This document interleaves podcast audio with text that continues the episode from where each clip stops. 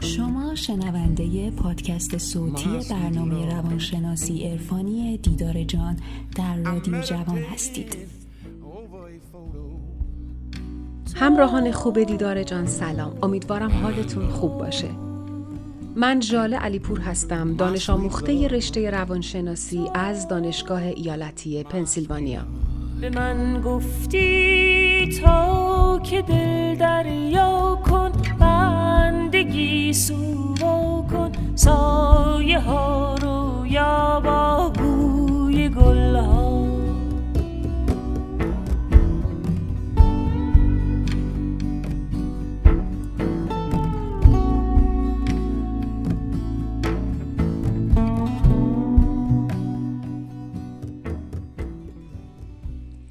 موضوع مورد بحث امروز ما پذیرش هست. حتما این واژه رو تا به حال زیاد شنیدین. پذیرش یا تسلیم اینها یعنی چی؟ پذیرش در روانشناسی یعنی قبول کردن واقعیت یا هر پیش آمدی بدون قضاوت و شکایت. تعریف پذیرش معمولا در خصوص تایید و موافقت شرایط و وضعیت دشوار و منفیه که معنای درستی پیدا می‌کنه. وگرنه کاملا واضحه که همه ما آدم ها با شرایط خوب و خوشایند مشکلی نداریم. به عنوان مثال من چاق هستم و از این موضوع اصلا ناراحت نیستم اسمش پذیرش نیست. پذیرش یعنی اینکه من چاق هستم و این حقیقت رو می‌دونم بدون هیچ گونه قضاوتی. یعنی دیگه از این موضوع خوشحال هستم یا ناراحت در واقع داریم وارد حوزه قضاوت کردن میشیم که اشتباهه. ولی اگه بخوایم برای این چاقی قصه بخوریم با دیگران بجنگیم از خونه بیرون نریم و یا از سر خشم از دیگران عیبجویی کنیم به اونا لیبل یا برچسب بزنیم چند تا مشکل اساسی و جدی دیگه رو هم به این قضیه چاق بودن اضافه کردیم. یعنی بیشترین وقتمون رو صرف این همه کار بیپایه و بیمعنی کردیم.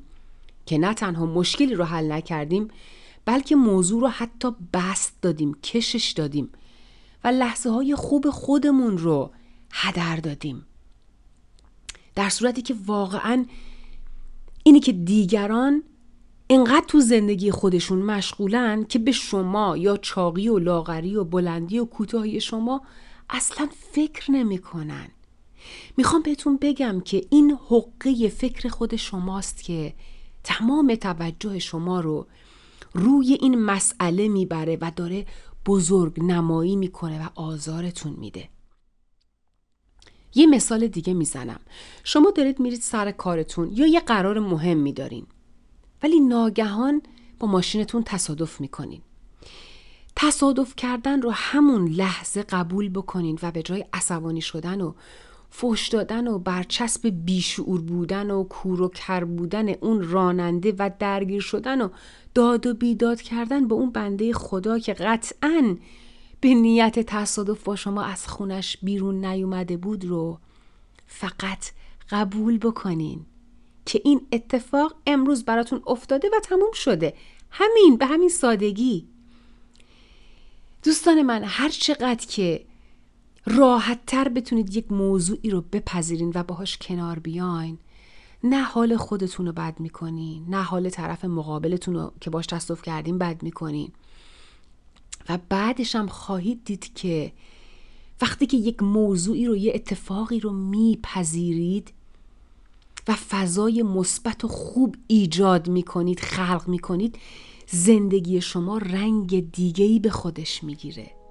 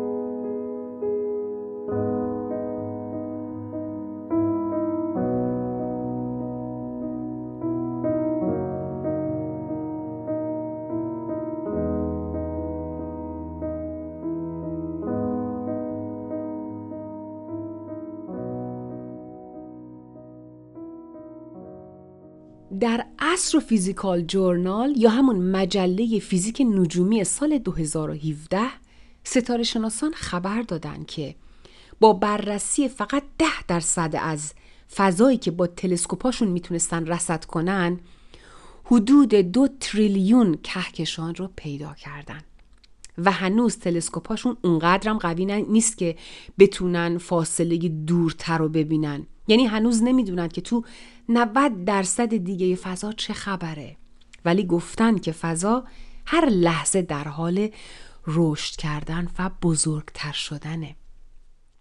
این رو هم بدونین که هر کهکشان هم دارای میلیاردها ستاره است که در حال تولد و مرگ هستند و همه این اتفاقات تو اون فضای بیکران و لایتناهی داره اتفاق میفته. فضا فقط میپذیرتشون و بنابراین وسیعتر و وسیعتر میشه.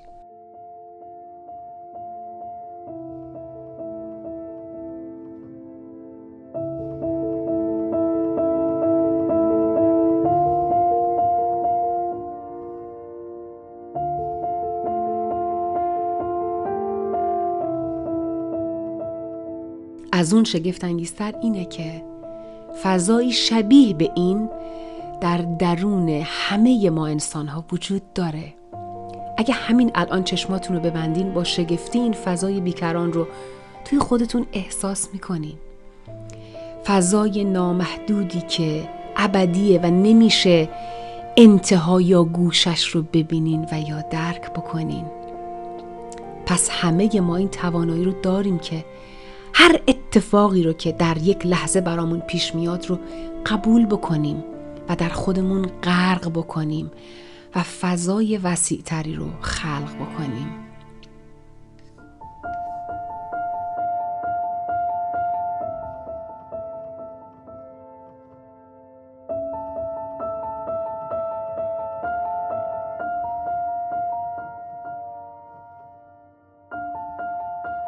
در قسمت قبل گفتیم که انسان چهار بعد داره. بعد فیزیکی که همون بدنمون هست بعد فکری که ذهن هست و فکر رو می‌سازه و تا اینجا هم خوب می‌دونیم که همین ذهن قادر فکرهای مخرب و منفی زیادی رو در کسری از ثانیه بسازه و من ذهنی یا من دروغینی که زائیده همین فکر هست رو به وجود بیاره. سومین بعد ما بعد هیجانی یا ایموشنال هست. مثل خشم، ترس و استراب که عدم تعادل در هر کدوم از این هیجانات باعث بیماری های روانی در ما میشه. و چهارمین و مهمترین و فراموش شده ترین بعد ما که بعد معنوی هست. یک مطلب بسیار مهم اینه که متاسفانه ما فکر می‌کنیم که بدنمون و جسممون هستیم. چون همیشه چیزهایی رو باور می‌کنیم که با چشممون بتونیم ببینیم. یعنی همون بدنمون رو یا دنیای اطرافمون رو. بنابراین از هیجان هامون بیش از اندازه معمول میایم استفاده می‌کنیم. یعنی نمی‌تونیم خشممون ترسمون و استرابمون رو کنترل بکنیم. به خاطر همین دچار بیماری های روانی میشیم. مثل پرخاشگری یا همون اگرشن که از خشم زیادی ایجاد میشه. افسردگی یا دپرشن که از استراب و حملات عصبی پانیک که از ترس و وحشت بیش از اندازه ایجاد میشه. ولی اگه اون پرده سیاه و زخیم توهمات ذهنی و دروغین رو کنار بزنیم و این دریچه معنوی رو باز بکنیم با خود واقعیمون که متصل به اون انرژی عظیم برتر هست روبرو میشیم. اون موقع است که به راحتی می‌تونیم احساساتمون رو بشناسیم و کنترلشون بکنیم و بینشون تعادل برقرار بکنیم. از اونها مهمتر اینه که با زیباترین و شیرین ترین تجربه ممکن زندگیمون روبرو خواهیم شد که فهمیدن راز زندگی و خلقت هست. من در اینجا گفتم انرژی عظیم برتر. یکی میگه خالق. یکی میگه وحدت وجود یکی میگه خدا یکی میگه الله. در واقع در هر منطقه جغرافیایی که زبان نژاد یا دین متفاوتی داره یه اسم به خصوصی هم براش گذاشتن. ولی مهم اینه که همه اونها دارن از یک نیروی برتر هوشمند حرف می‌زنند پس برای پیدا کردن ماهیت اصلی خودمون لازمه که سه تا از اون بودها رو خاموش بکنیم. این سه تا بعد فیزیکی، فکری و هیجانی رو که فقط برای شناختن و تجربه کردن دنیای بیرون لازمن. ولی برای دنیای درونی به هیچ کدومشون نیاز نداریم. عزیزان وقتی این سه تا حس از کار افتادن تازه اون حس واقعی معنویتون شروع به کار می‌کنه و تازه اون موقع است که آروم آروم خود واقعیتون رو پیدا می‌کنید.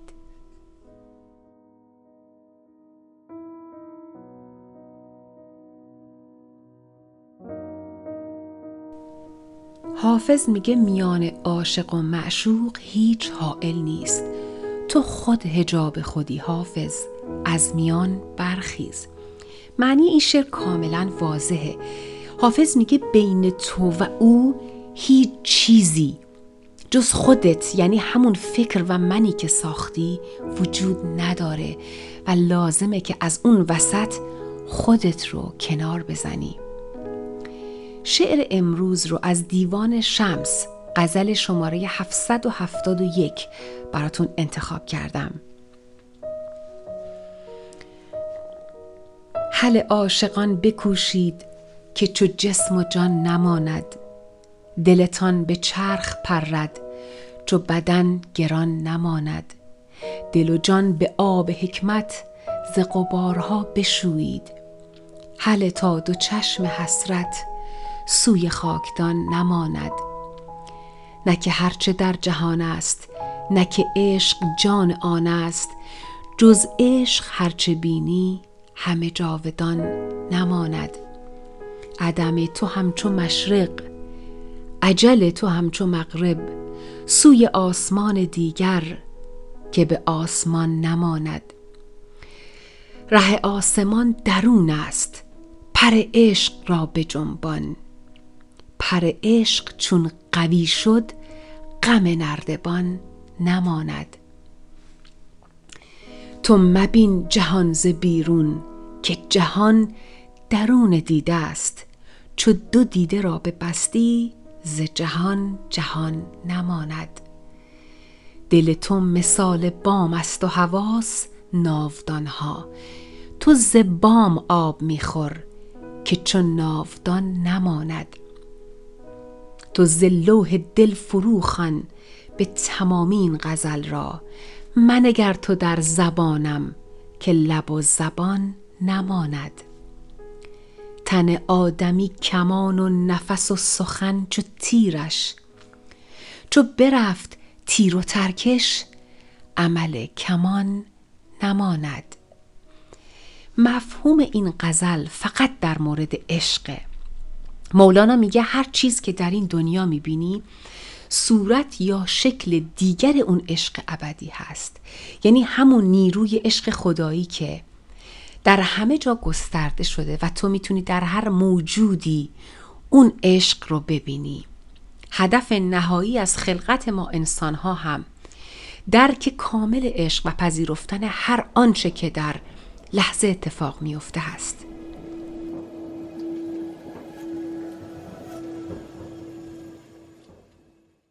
من می‌خواستم بدونم چرا ابراهیم پدر ایمانه. می‌خواستم به عمق عشق ابراهیم به اسماعیل پی ببرم. می‌خواستم ببینم آیا واقعا ابراهیم از فرد عشق و ایمان خواسته اسماعیل رو بکشه؟ اسماعیل پسرشو بزرگترین عزیزشو عشقشو. ابراهیم می‌تونست نره می‌تونست بگه نه تو اون چهار روزی که تو راه بود.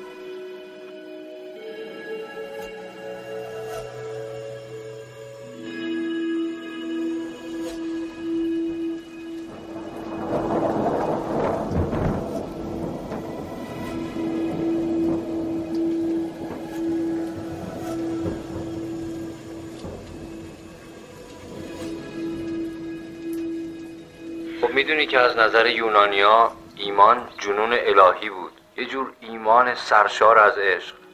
کجاش عشقه این پدری عزیزترین کسی خودشو پسر خودشو بکشه این عشقه. اگر ابراهیم خودشو میکش تصمیم می‌گیره خودشو بکشه.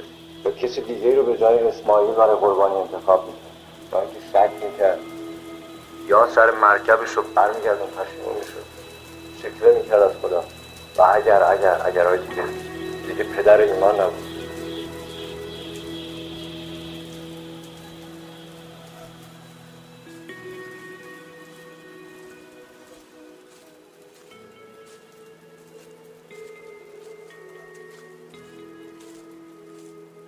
مولانا میگه ره آسمان درون است پر عشق را به جنبان. پر عشق چون قوی شد غم نردبان نماند. مولانا داره از آسمانی صحبت می‌کنه که کاملا متفاوت با آسمانیه که ما می‌شناسیم و می‌بینیم هست. میگه اون آسمان اصلا در بیرون از ما وجود نداره. اون آسمان بینهایت اصلی در جهان درون هر فرد هست و راه پرواز و رهایی در اون آسمان بالا بردن درک خود از عشق و هستی هست. مولوی دل رو به پشت بام و حواس پنجگانه ما رو که همون حس بینایی، بویایی، چشایی، شنوایی و لامسه هستن رو به ناودون تشبیه کرده که دانش و بارش الهی رو اگه بخوایم از طریق حواس پنجگانه دریافت بکنیم خب باید از طریق جسم درک بشن تا به مرحله درک ما برسن و تا اون موقع بسیار ضعیف میشن. شاعر می‌خواد به ما بگه که برای درک آب حیات اون حواس پنجگانت رو باید خاموش بکنی و از همون بود معنویت کمک بگیری و سفر به درونت رو شروع بکنی تا متوجه حقیقت بشی. میگه اگه می‌خوای پرواز واقعی رو در آسمان حقیقی و ابدی تجربه بکنی شرطش اینه که خودت رو از شر این تن و جسم من توهمی و افکار پوچ و بیارزش و وابسته به زمین رها بکنی. قبل از اون که حسرتش برات بمونه. میگه رمز دستیابی به این عشق برتر و حکمت درونی فقط بودن در زمان اکنون و پذیرش این لحظه هست. این که ما زندگی رو در زمان حال حس بکنیم و سعی بکنیم که گذشته و آیندهی که وجود ندارند رو ندید بگیریم و خودمون رو از حیاهوی ذهن در بیاریم. اون موقع است که شادی درونی خودش رو ظاهر می‌کنه و می‌تونیم خود واقعیمون رو ببینیم. ولی اگه غیر از این باشه دوباره به آغوش غم و اندوه برمیگردیم. دوستان خوبم هفته آینده در مورد مهمترین موضوعات ایگو یا همون من ذهنی و مفهوم معنویت با هم صحبت خواهیم کرد. شاد و پیروز باشید. اوقات خوشی رو براتون آرزو می‌کنم و به خدا میسپرمتون خدا نگهدار. به من گفتی تا که دل دریا کن بندگی سووا کن ابر باران زا شب بوی دریا. به ساحل ها موج بیتابی را در قدم های پادر وسال